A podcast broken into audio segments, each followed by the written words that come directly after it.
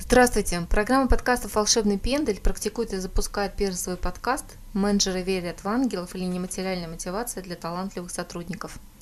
С вами Быкова Ольга, учредитель и идеолог бизнес-проекта HR Project Ольга Быкова, генеральный директор компании P2P HR NPR Consulting Company.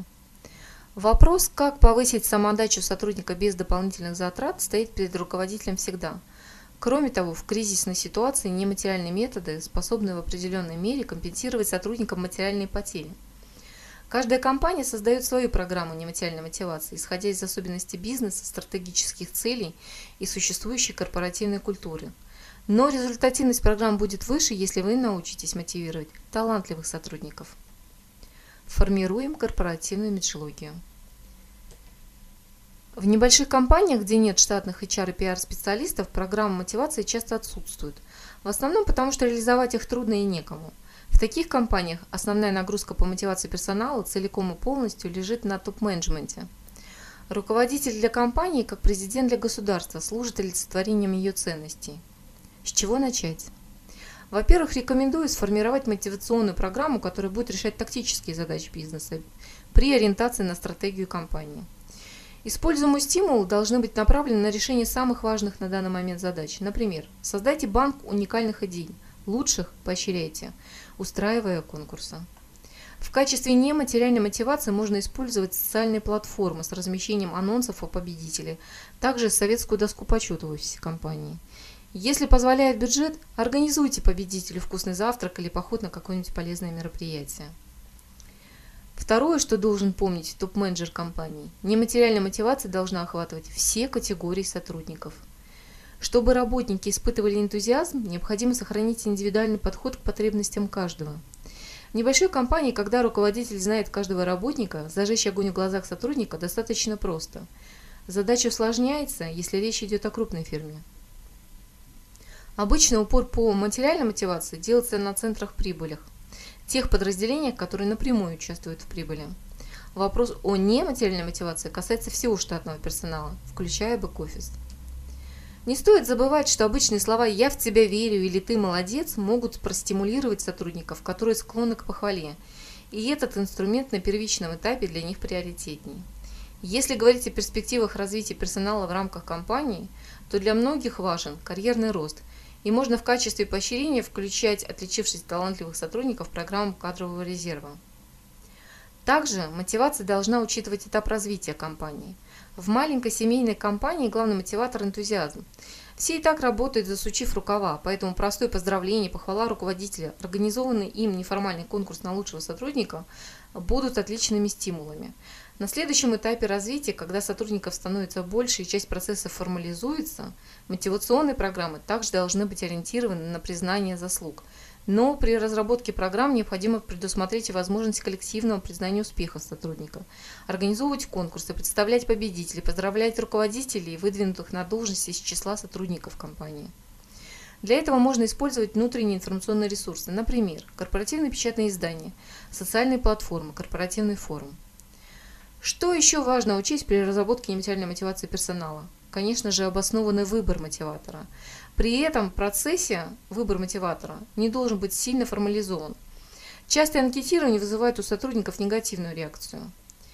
Перечень конкретных потребностей, проблем и идей можно составить, прислушиваясь к руководителям подразделений на регулярных совещаниях, в процессе решения производственных проблем и просто во время ежедневного общения – в качестве примера можно привести программу наставничества в отделе продаж. Таким образом, вы предоставляете талантливым сотрудникам, с одной стороны, делиться своим опытом и знаниями с новичками, с другой – проявить себя в роли наставника, будущего линейного руководителя.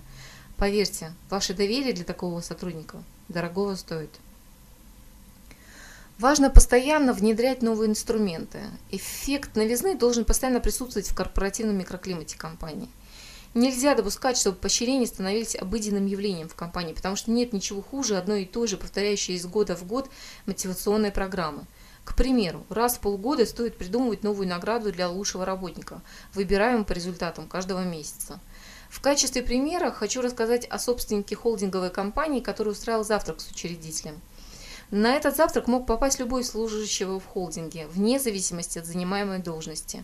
Просто надо было проявить себя в рамках своих должностных обязанностей и не нарушать трудовую дисциплину. За промежуточными итогами и процессом конкурсного отбора следил лично учредитель холдинга. Счастливчик, который получал корпоративное письмо с приглашением на завтрак с учредителем, мог решить напрямую все свои насущные вопросы, от продвижения по карьерной лестнице до адресной помощи в семейных делах. Таким образом, собственник холдинга выстроил социальный лифт, который позволил ему узнать мнение сотрудников о развитии компании и услышать их предложения по совершенствованию бизнес-процессов, связанных с персоналом, и вывести таким образом холдинг на новый этап развития. Для построения эффективной нематериальной мотивации нужна команда профессионалов в этой области. Если позволяет бюджет компании, рекомендую создать из всей энергии HR и PR отдела. Затраты окупятся в показателях, когда будете просматривать очередную динамику отдела продаж или рост производственного отдела по выполненному плану. Служба по управлению человеческими ресурсами отвечает за выполнение нескольких стратегических функций, в основе которых внутрикорпоративные коммуникации, формирование и развитие корпоративной культуры, а также э, формирование и внедрение нематериальной мотивации.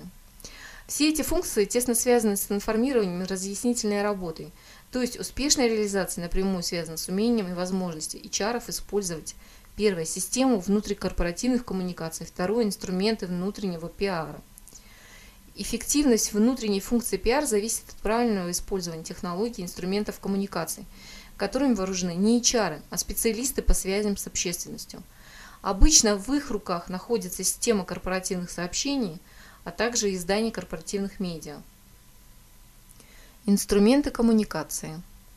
Пиар-специалисты способны помочь службе персонала в информировании сотрудников о работе и планах компании, в установлении обратной связи между начальством и подчиненным, в организации проведения корпоративных мероприятий, по разработке проектов нематериальной мотивации.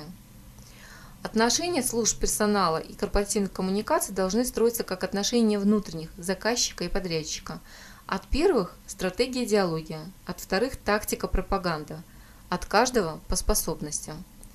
Можно придумать бесконечное количество стимулов, подходящих для разных коллективов, подразделений и сотрудников компании. Я расскажу о тех, которые наша компания P2P HR PR Consulting Company внедряла в рамках своей проектной работы. Первая программа называлась «Оцени члена своей команды». Человека может мотивировать не только оценка непосредственного руководителя, но и оценки других работников компании – в одном петербургском издательстве публикуют благодарственное слово сотрудника к коллеге. Это не обязательно длинный текст, иногда это простое спасибо за чистоту в компании, за быструю организацию командировок. Вторая программа была ориентирована на социальную составляющую проекта, это прямое участие в жизни членов команды. Называлась она «Помощь в семейных делах». Мы старались оказывать адресную помощь, если, к примеру, кто-то из сотрудников пытался устроить своего ребенка в детский сад или определенную школу. Быть в курсе важных для сотрудников житейских вопросов помогают линейные руководители. Также мы рекомендовали руководителям компании оставлять записки со словами благодарности и стимулирования от лица топ-менеджмента, которые имели успех среди персонала компании. Руководитель писал «спасибо» или «молодец» или что-то аналогичное на листке бумаги и оставлял записку на столе сотрудника со своей подписью и датой. От себя добавлял немного креативности, и заряд бодрости и энергии был гарантирован данному сотруднику на целый день. Также мы дали несколько рекомендаций по проведению мотивирующих совещаний. Их основная цель – анализ деятельности за предыдущий квартал и утверждение новых квартальных задач. Во время совещаний наш заказчик награждал директоров компании грамотами за выполнение целевых программ победу в квартальных конкурсах, а филиалу, признанному лучшим, вручал приходящую футболку лидера, символикой компании. Кроме того, во время совещаний проводилось обучение внутрикорпоративное. В рамках регионального совещания были поощрения в качестве похода на экскурсию. Проект по неформальным встречам доступен каждому владельцу бизнеса, вне зависимости от его масштабов деятельности.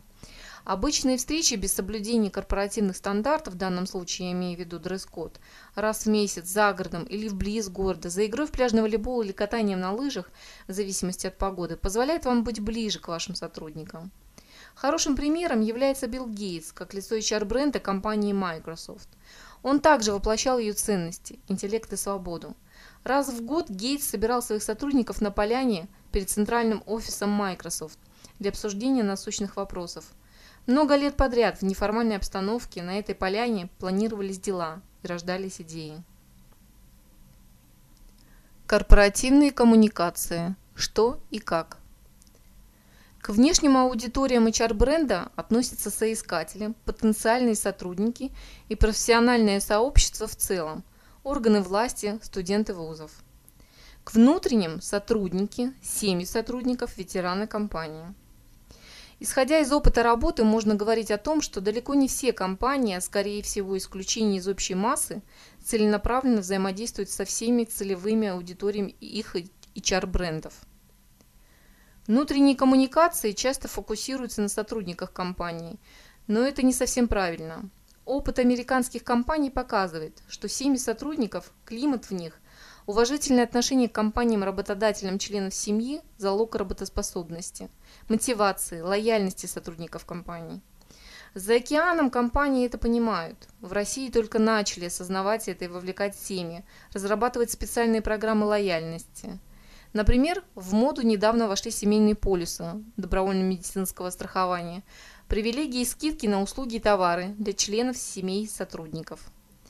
Во многих компаниях России несколько лет назад существовала порочная, на мой взгляд, практика проведения корпоративов с алкогольным уклоном. И часто это приводило к коммуникационным кризисам, так как сотрудники просто не могли работать вместе после очередного корпоративного выезда на шашлыки.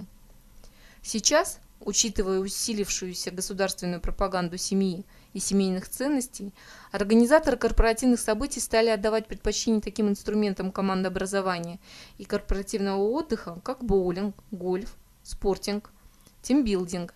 Я считаю это правильным направлением.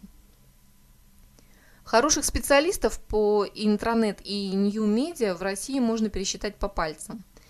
При этом у компании растет интерес к новым каналам коммуникации. К примеру, Евросеть запустила внутренний корпоративный портал, своеобразную книгу жалоб и предложений для сотрудников. Корпоративные блоги поддерживают Альфа-банк, банк проектного финансирования и еще несколько банков. Но эти блоги очень далеки от совершенства. Персональные онлайн-дневники ведут руководители крупнейших российских компаний. Впрочем, личные блоги нужны далеко не всем. Для руководителей высшего ранга и middle менеджмента эффективным инструментом коммуникации и повышения мотивации персонала наверняка станут завтраки с особо отличившимися сотрудниками.